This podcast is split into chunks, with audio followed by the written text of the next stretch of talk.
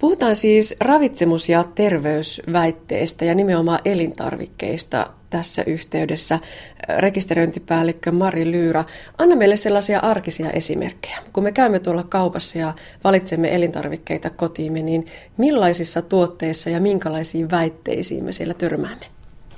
No Mä puhuisin tällä hetkellä nyt sallituista väitteistä, eli sieltä esimerkiksi kasvistanoleilla tai kasvisteroleilla rikastetut margariinit tai muut tuotteet ovat sellaisia, missä tähän väitteeseen törmää tai väiteasiaan. Ja siellä saattaa lukea esimerkiksi, että kasvistanolit auttavat alentamaan verenkolesterolia. Verenkolesteroli on ö, sydän- ja verisuonitautien riskitekijä. Mm, se on varmaan hyvin tuttu esimerkki. Maitohyllyltä, jukurteista löytyy aika paljon, eikö niin? Kyllä, nimenomaan jos on lisätty näitä kasvistanoleita tai steroleita sinne, niin kyllä löytyy. No onko se niin, että nyt elintarviketeollisuudessa nimenomaan haetaan niitä rajoja, että mitä saa sanoa, mitä ei saa sanoa, mitä voi väittää, mitä ei voi väittää? Kyllä, tällä hetkellä on juuri se tilanne. Ja itse asiassa tämä tilanne selkiytyy aika tavalla viime vuoden joulukuussa, eli 14. joulukuuta 2012 päättyi siirtymäaika kiellettyjen väitteiden käytölle. Eli kiellettyjä väitteitä, jotka on Euroopan komission taholta kielletty, niitä ei saa enää käyttää. Eli vain sallitut väitteet ovat tällä hetkellä sallittuja elintarvikkeissa. No minkälaisia väitteitä meillä kauppojen hyllyltä poistui? Aika monet esimerkiksi luontaistuotteisiin, eli ravintolisiin liittyvät väitteet ovat tällä hetkellä kiellettyjä. Eli vastuulliset yritykset ovat poistaneet nämä kielletyt väitteet tuotteistaan. Niin tosiaan, paitsi elintarvikkeita, niin myös ravintolisiä tämä asia koskettaa. Kyllä, ravintolisät kuuluvat elintarvikelainsäädännön alle, eli ne eivät ole lääkkeitä, vaan ne ovat elintarvikkeita. Puhutaan siis tällaisesta kuluttajainformaatioasetuksesta ja siihen liittyvästä pakkausmerkintälaista, joka tosiaan nyt on siirtymäaikoineen alkaa olla jo voimassa. Miten suurta liikehdintää tämä elintarvikeyrityksissä on ylipäätään aiheuttanut? Kyllä se on aiheuttanut liikehdintää, koska se tarkoittaa sitä, että jokaisen elintarvikealan yrityksen, joka, joka tekee pakkausmerkintöjä, he joutuvat muuttamaan näitä pakkausmerkintöjä jollakin tavalla. Eli pakkaukset on suunniteltava uudella tavalla. No mikä siinä on se keskeinen muutos? Onko tavallaan tullut lisää sellaisia pontimia, että täytyy olla vahvemmin, entistä vahvemmin osoitettu se terveyshyöty ennen kuin voi mitään väittää? No kuluttajainformaatioasetus koskee pakkausmerkintöjä ja ravintoarvomerkintöjä, joista nämä väitteet ovat vain yksi osa. Ja väitteitä säätelee erikseen ravitsemus- ja terveysväiteasetus. Mutta itsessään tämä kuluttajainformaatioasetus, se tuo sellaisia muutoksia pakkausmerkintöihin, että esimerkiksi allergisoivat ainesosat täytyy merkitä pakkausmerkintöihin jollakin tavalla erilaisella tekstillä, esimerkiksi tummennetulla tai taustavärillä, sillä tavalla, että ne erottuvat kuluttajalle sieltä tekstistä paremmin. Toinen asia, mikä, mitä se kuluttajainformaatioasetus tuo mukanaan, on se, että ravintoarvomerkintä tulee lähtökohtaisesti pakolliseksi kaikkiin elintarvikkeisiin. Ja tämä ravintoarvomerkintä on se merkintä, mikä nyt sisältää energian, rasvan, proteiinien, hiilihydraattien ja niin edelleen määrät siinä elintarvikkeessa per 100 grammaa tai 100 millilitraa. Vilkaisin tuon listan läpi ja siellä oli muun muassa sellainen kohta, että kofeiini täytyy merkitä tarkasti ja siihen se varoitusteksti ei sovellu raskana oleville eikä imettäville. Kyllä, tämä tulee nyt sieltä kuluttajainformaatioasetuksesta. Tosin tämä on ollut jo Suomen, osa Suomen kansallista lainsäädäntöä aikaisemminkin, mutta nyt se on myös koko Euroopan unionin tasolla lainvoimainen. No huomaako se kuluttaja nyt eron kaupassa? No itse olen tietenkin hiukan jäävi sanomaan, mutta, mutta kun on, olen noita pakkausmerkintöjä katsonut, niin kyllä erityisesti nämä allergeenit hyppäävät sieltä silmille. Eli oikeasti ne varmasti erottaa sieltä paremmin. Sen lisäksi, mitä äsken sanoin, niin myöskin elintarvikkeen alkuperää. Alkuperän ilmoittamisen on tulossa muutoksia, eli tämä ilmoitusvelvollisuus tulee laajenemaan esimerkiksi sian lihaan, broilerin lihaan ja niin edelleen, kun se aikaisemmin on ollut vain mm, tietyille kapeammalle tuoteryhmille voimassa. No mihin näillä kaikilla pyritään? Onko se se kuluttajan hyvä, jota tässä haetaan? Kyllä, tässä on nimenomaan kysymys siitä. Eli tarkoitus on antaa kuluttajalle mahdollisimman selkeää, helposti ymmärrettävää, luettavaa tietoa. Ja vähän sellaista vilkaisutietoa, ettei tarvitse suurennuslasin kanssa sitä koko pakkausta käydä läpi. No erityisesti allergeenien osalta näin, kyllä. No palataan sitten Mari Lyyrä vielä sinne ravitsemus- ja terveysväitteisiin.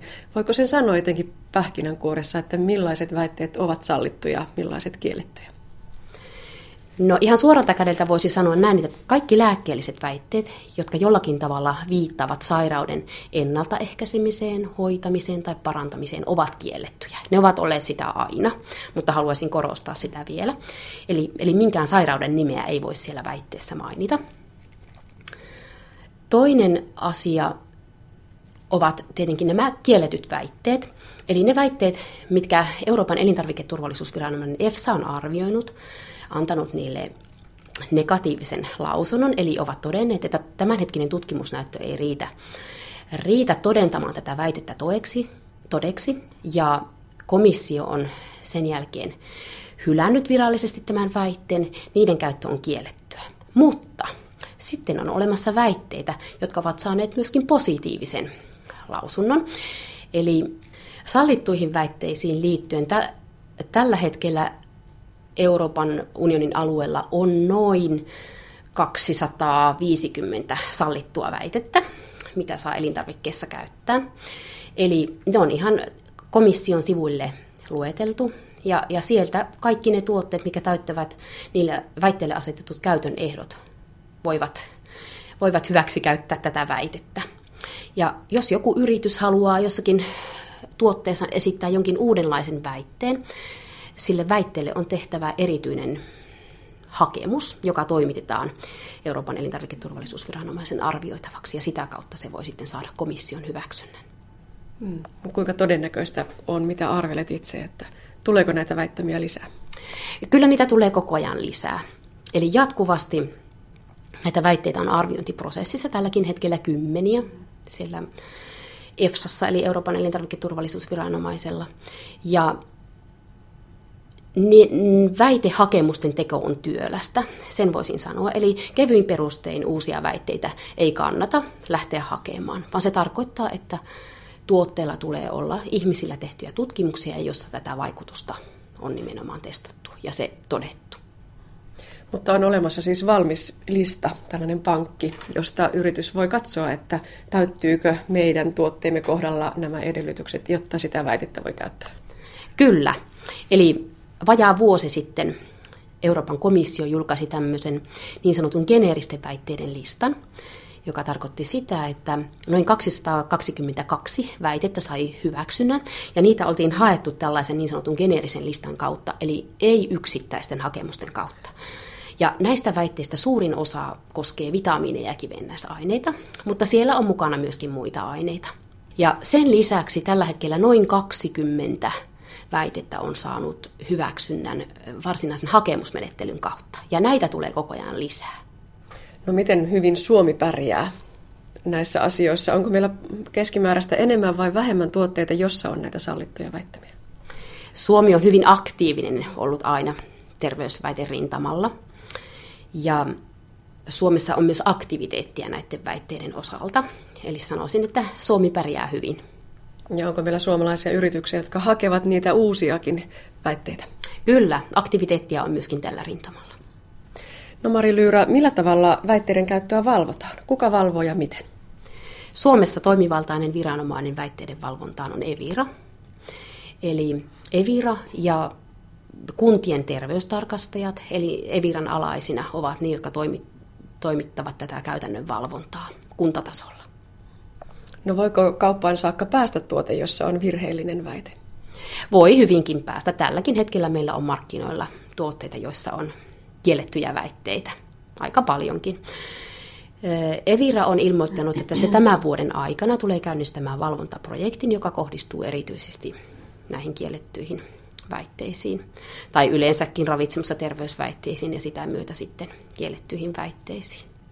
Eli tämän vuoden aikana sillä kaupan hyllyllä voi ja tapahtuukin varmasti pakkausmerkinnöissä muutoksia. Kyllä, varmastikin näissä tapauksissa, milloin kiellettyjä väitteitä on käytetty, Evira tulee antamaan toimijoille huomautuksia näistä. Ja tarvittaessa vie sitten asiat myöskin pidemmälle. Mutta yleensä toimijat ottavat nämä Eviran huomautukset onkeensa.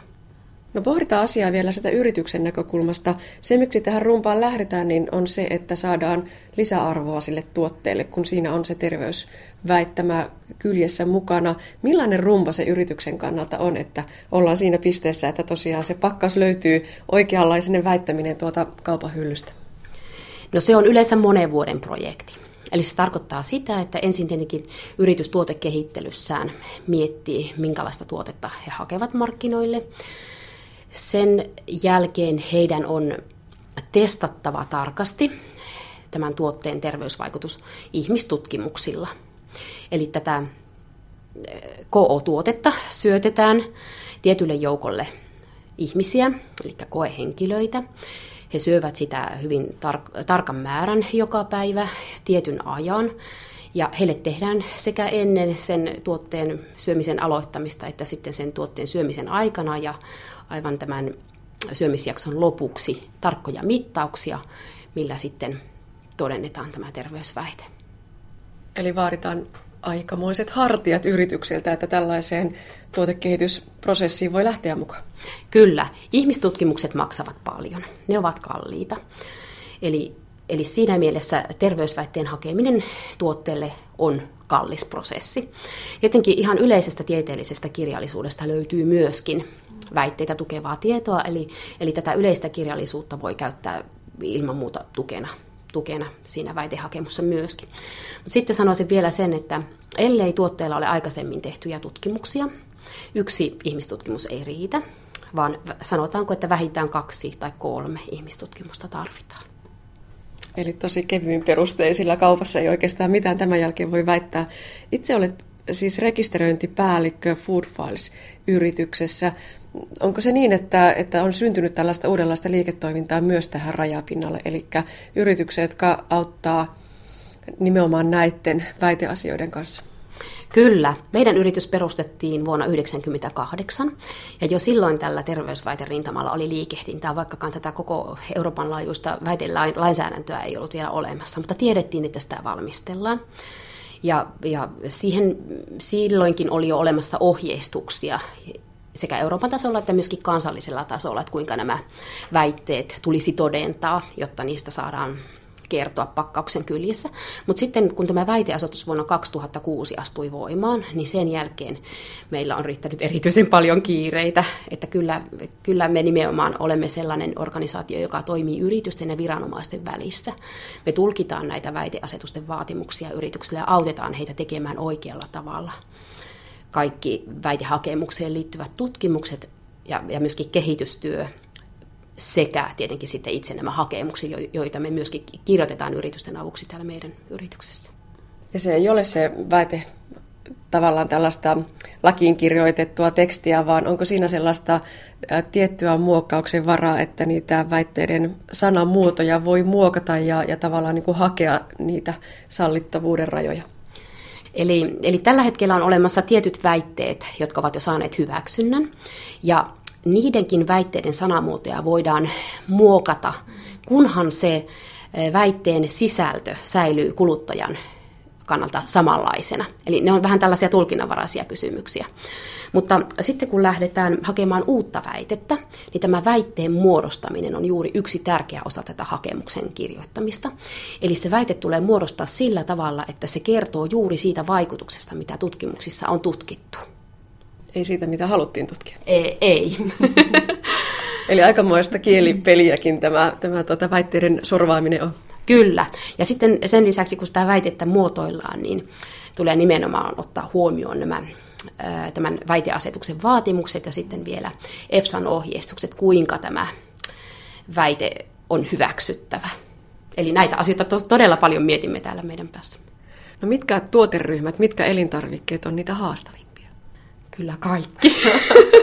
kaikki ovat haastavia, koska elintarvikkeet ovat aina sellainen kokonaisuus, riippuen siitä, minkälaisesta elintarvikematriisista on kysymys.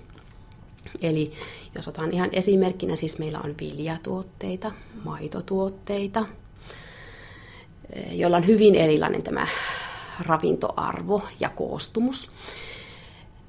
Että tällaiset ihan tavallisen, tavallinen ruoka on itsessänsä haastavaa. Ehkä voisi kääntää tämän sun kysymyksen sillä tavalla, että ehkä hiukan yksinkertaisempia ovat sitten ravintolisät, joissa, jotka tavallaan ovat siinä pillerin tai kapselin tai jauheen muodossa ja, ja niissä sitten se muu elintarvikematriisi siinä ympärillä ei vaikuta niin paljon asiaan. Mutta haastavaa hommaa kaikki tyyni. Kaikki tyyni, kyllä. Mitä Mari Lyyrä ajattelet, mihin suuntaan tästä mennään? Tiukentuvatko väitteiden ympärillä olevat asetukset vai höllätäänkö niitä jossakin vaiheessa? Asetus on vasta aika uusi ja en tällä hetkellä näe, näe mitään sellaista, että sitä tultaisiin tiukentamaan tai löysentämään. Tietenkin nämä tulkinta-asiat ovat sitten niitä, joita koko ajan mietitään. Mutta kyllä lähtökohtaisesti hyväksyntä terveysväitteelle on Euroopassa tiukka. Ja senkin takana on nimenomaan se ajatus, kuluttajan suojelu, että kuluttajalle kerrotaan ja pakkauksiin saa merkitä vain sellaisen vaikutuksen, jolle oikeasti on olemassa tieteellistä näyttöä. Näin totesi rekisteröintipäällikkö Mari Lyyrä. Sallittua vai kiellettyä teema on vahvasti esillä elintarviketeollisuuden lisäksi myös lääke, diagnostiikka ja terveydenhuollon teknologian aloilla. Itä-Suomen yliopiston koulutus- ja kehittämispalvelu Adukate kouluttaa selviämään tässä lupa- ja valvontaviidakossa. Suunnittelija Riitta Sutinen. No kyllä nämä lupa-asiat varmaan on aina sitten pinnalla, jos puhutaan niin kuin lääkkeistä tai diagnostiikasta tai lääkinnällistä laitteista. Että siellä kuitenkin on se taustalla se potilaskäyttäjäturvallisuus ja siellä halutaan niin kuin rajoittaa tai oikeastaan valvoa sitten sitä kenttää, että ne tuotteet, jotka tulee sitten käyttöön, niin on todella sitten turvallisia, laadukkaita ja tehokkaita. No kuinka järeä se lupaviidakko täällä taustalla on? No kyllä siitä puhutaan, että se on tosi, tosi järeää, että sinne lupaviidakko voi ihan oikeasti sitten eksyä. Että jos puhutaan, niin on Eurooppa-tasolla direktiivejä, sitten on lakia, määräyksiä, viranomaismääräyksiä, asetuksia hyvin eri tasolla, paljon standardeja, joita täytyy ottaa niin kuin huomioon, että kyllä se on ihan oikeasti todellinen viidakko, että jos sen kanssa ei niin kuin päivittäin olet toiminnassa ja tekemisissä, niin, niin, niin ei pysy välttämättä kyllä kartalla. Että niin paljon tapahtuu koko ajan sitten uudistuksia. No miten ihmeessä se yritys sitten voi pysyä tässä kilpajuoksussa mukana? No tietysti isoissa yrityksissä se on sillä, sillä lailla, että siellä on ihan niin kuin yksiköitä, jotka, jotka tuota seuraa maailmalta trendejä ja hoitaa näitä asioita, mutta se on kyllä minusta aika haasteellista sitten tämmöisissä pienissä ja keskisuurissa yrityksissä, että siellä on usein yksi ihminen, voi olla joku laatu, laatuhenkilö tai, tai sitten joka on niin kuin enimmäkseen näistä vastaa, vastaa ja on sitten semmoinen vastuuhenkilö, mutta että kyllä se on, on haastavaa, että, että pitäisi olla niin kuin mahdollisuus sitten päivittää sitä osaamistaan sitten tarvittavista, tarvittavista asioista jatkuvasti käytännössä. No, ovatko tässä juuri ne ajatukset, miksi tämä lupaosaajaksi hanke on käynnistetty?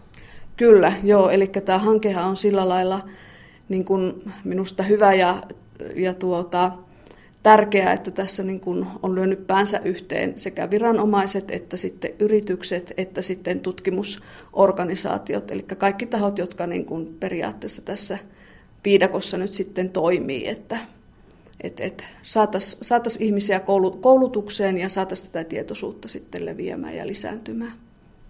No kuinka paljon ne ovat sellaisia yhteisiä asioita vai mennäänkö sitten vielä erillisiin segmentteihin, kun puhutaan vaikka tosiaan lääkkeistä tai, tai jostain toisesta eri osa-alueesta? Kyllä joo, eli tuota, on, sanotaanko nyt varmaan lääkkeet on sitten ne kaikista tarkemmin, tarkemmin säädeltyjä, mutta et kyllä kovasti sitten tula, tulevat perässä sitten diagnostiset tuotteet, lääkinnälliset laitteet, että tuntuu, että koko ajan niin kuin kiristyy, kiristyy se viidakko, viidakko tai oikeastaan ne määräykset, että kyllä sieltä, sieltä tullaan perässä. Ja nyt sitten uusimpana varmaan, että elintarvikkeet, ravintolisät, että tuntuu, että silläkin puolella koko ajan tapahtuu sitten sitä, että halutaan, halutaan turvata sitä käyttäjän turvallisuutta. No millaisia koulutuksia nyt hankkeen kautta on tarjolla? Äh, no meillä on hyvin monipuolisesti, eli tarjotaan sekä tosiaan lääkkeille tämmöistä lääkkeiden parissa toimiville omiaan, eli siellä puhutaan tämmöisestä myyntilupaprosessista ja siellähän valvova viranomainen on sitten Fimea. Ja sitten näissä lääkinnällisissä laitteissa tulee kanssa olemaan eri pituisia koulutuksia, että osa on tarkoitettu sellaisille vähän niin kuin aloittelijoille, jotka vähän vielä miettiikin, että onko mulla sellainen tuote, joka kuuluu näiden määräysten piiriin. Ja osa päivistä on sitten tämmöisiä vähän niin kuin jatkokoulutuksia, että sellaisille, sellaisista asioista, joissa mennään niin kuin entistä syvemmälle, että Tällä lääkinnällisten laitteiden puolella ehkä uusimpana on tullut se, että tietyt ohjelmistot nyt sitten myös vaatii tämmöisen Euroopassa tämmöisen CE-merkinnän, että, että se on varmaan se, tai se sektori, jossa tulee nyt enemmänkin tarjontaa. Ja sittenhän tietysti tämä biopankkilaki on nyt sitten uudistumassa ja, ja tuota, siihen liittyen tulee olemaan sitten meillä myös ajankohtaista koulutusta, että mitä se nyt sitten voisi merkitä yrityksille ja tutkimusorganisaatioille ja miten siihen kannattaa nyt sitten valmistautua ja mitä se biopankki tulisi sitten käytännössä tarkoittamaan. Mutta ei pelkästään koulutusta, vaan te vähän hahmottelette myöskin niitä uusia liiketoimintamahdollisuuksia. Joo, eli jo, jotkut yritykset hän voivat olla sitten tässä niin kuin apuna, eli viranomaisten ja sitten esimerkiksi pienten ja keskisuurten yritysten välillä, että kun tämä viidakko on aikamoinen, niin siellä on hyvä sitten jossain vaiheessa kääntyä sitten sellaisen asiantuntijan puoleen, joka tekee näitä asioita sitten niin sanotusti työkseen ja selvittelee sitten esimerkiksi viranomaisiin päin, tekee tiettyjä, voi tehdä tiettyjä selvityksiä sitten yritysten puolesta, että et, et siihen toivotaan, että, että löytyy, ja itse asiassa tiedänkin, että tällä hetkellä pohjois löytyy tosi, tosi hyvää, sanotaanko kansainvälistä ja maailmanluokan osaamista, että siinä mielessä tilanne on hyvä, mutta ainahan sitä osaamista täytyy sitten vahvistaa, ja toivotaan, että löytyisi sitten tälle, näille eri sektoreille sitten lisää, lisää osaajia ja lisää toimijoita.